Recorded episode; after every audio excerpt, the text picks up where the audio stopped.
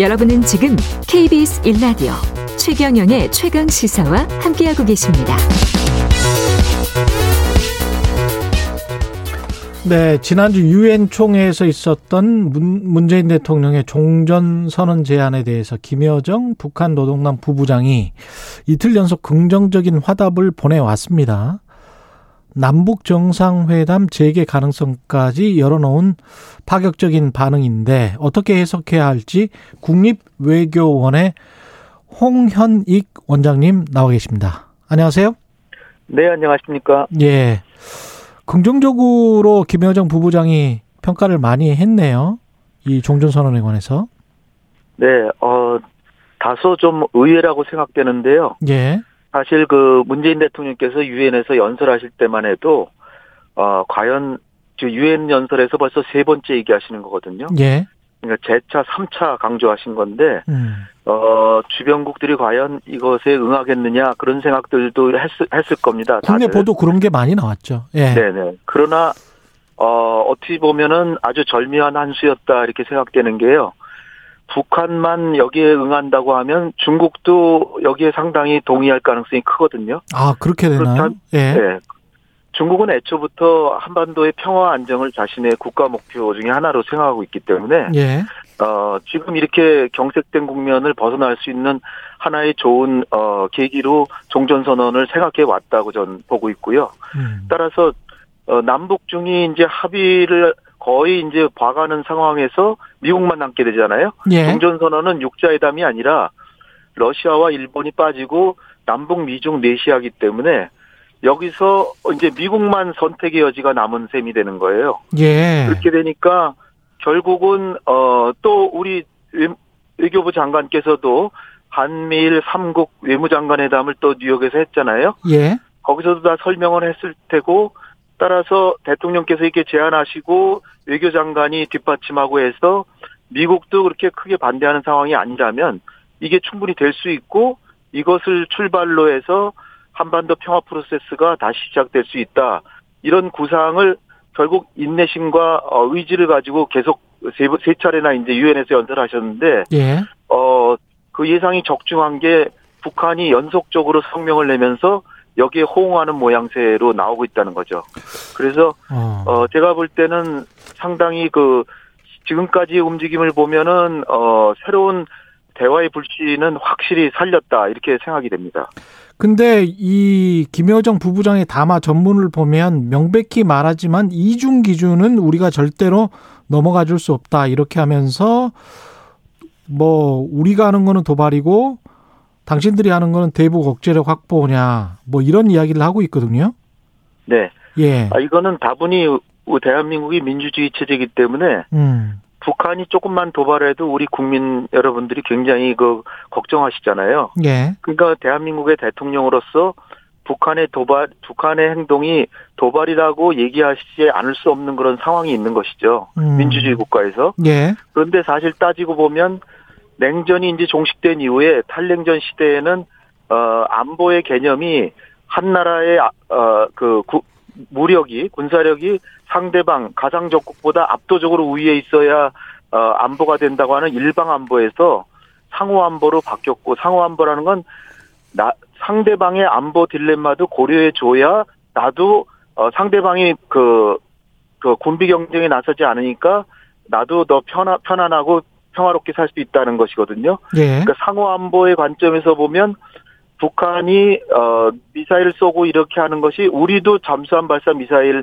쏘니까 상호주의적으로 볼 때는 서로 똑같은 행동인데 왜 한국이 하는 거는 대북 억지력을 강화하는 정당한 것이고 북한이 북한의 안보를 위해서 미사일 쏘는 거는 왜 도발이라 그러냐 여기에 대한 불만을 이제 얘기한 거죠. 예. 그런데 이제 북한은 특수한 사정이 있는 게 유엔 안보리 제재하에 있기 때문에 그건 북한이 자신이 핵을 개발했기 때문에 중국과 러시아도 동의하는 제재를 받고 있는 거잖아요. 그 예. 제재 내용에 탄도미사일 기술을 활용한 어떠한 미사일도 발사하는 것을 금지시켜놨어요. 북한은.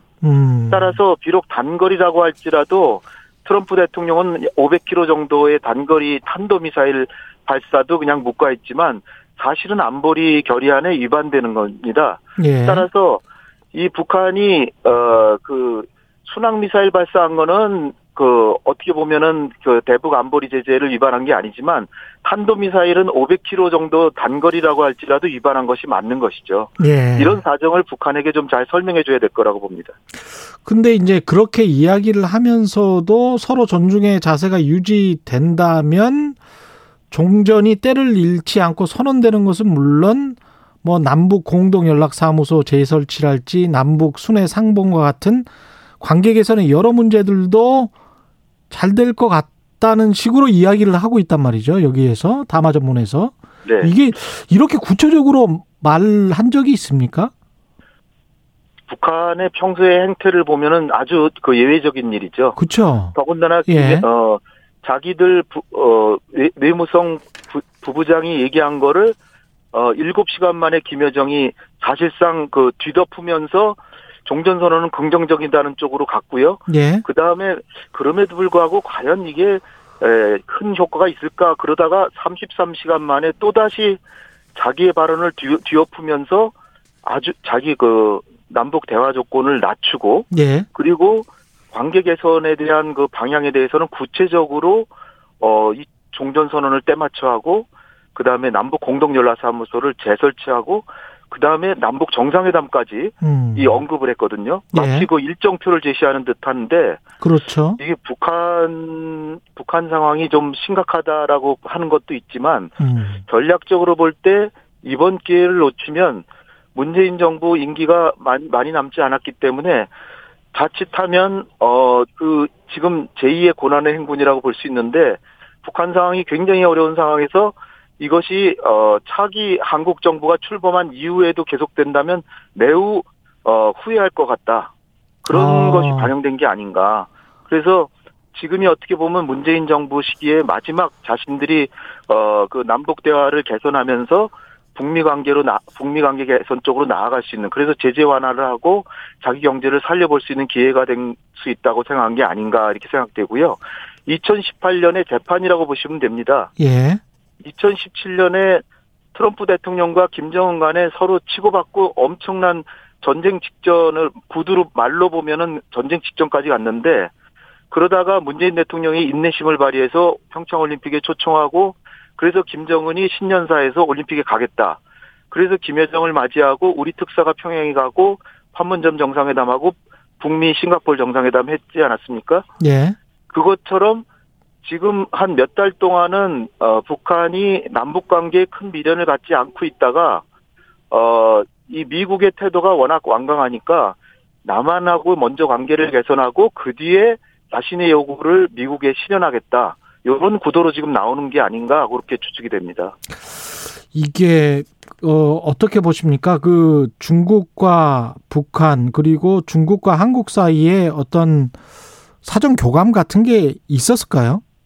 관련해서? 네, 얼마 전에 왕위 외교부장도 네. 문재인 대통령 예방하러 왔었고요. 예.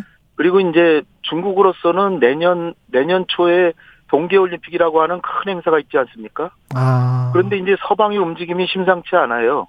중국의 인권 문제를 따지면서 올림픽을 보이콧할 수 있다는 지금 태도를 보이잖아요. 예. 그러니까 중국으로서는 북한의 뒤를 봐주면서 북중 관계가 어느 때보다 조금씩 긴밀해지면서 예.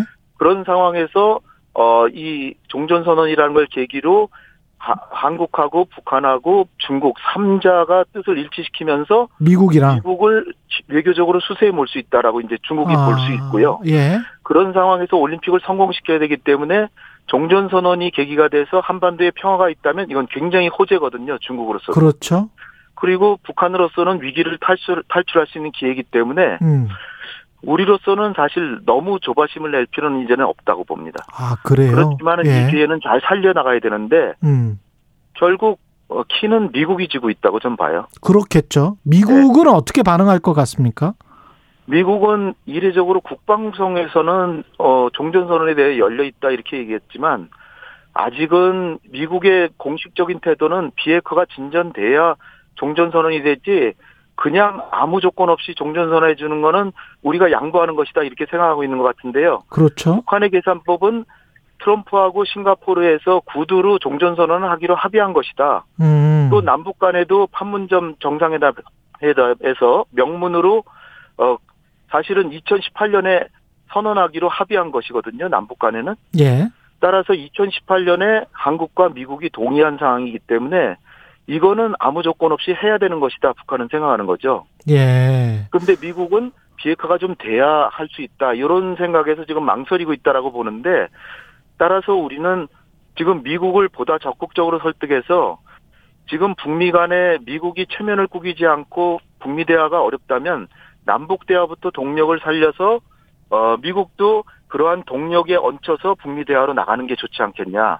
이렇게 잘 설득해야 되고 미국이 중국을 견제하는 것이 세계 전략의 가장 중요한 것이라면 예. 중국의 가장 친한 나라인 북한을 중국으로부터 떼어내는 것이 북미 관계를 개선하면 그게 가능하게 해지기 때문에 그렇죠. 따라서 미국의 전략으로 볼 때 또 북한하고 관계를 개선하는 것이 큰 틀로 보면 좋은 것이다. 이렇게 설득을 해서 요번에 한반도 평화 프로세스를 다시 살려야 된다고 봅니다. 어떻게 보면 뭐 시기가 그렇게 나쁘지는 않군요. 대통령 임기 끝나기 전에 뭔가가 이루어질 수도 있겠습니다. 네. 결국은 대미 외교의 성패가 달려있다. 이렇게 생각이 되고요. 미국이 조금만 남북관계 진전이 되는 걸 좀 봐가면서 좀 뒤늦게 나오더라도 만약 제동만 걸지 않는다면 상당한 프로세스가 진행될 것이라고 저는 봅니다. 알겠습니다. 말씀 잘 들었습니다. 지금까지 홍현익 국립외교원장이었습니다. 고맙습니다. 감사합니다. 네, 9월 27일 월요일 KBS 1라디오 최경령의 최강시사였습니다. 오늘은 여기까지고요. 저는 KBS 최경령 기자였습니다. 내일 아침 7시 20분입니다. 다시 돌아오겠습니다. 고맙습니다.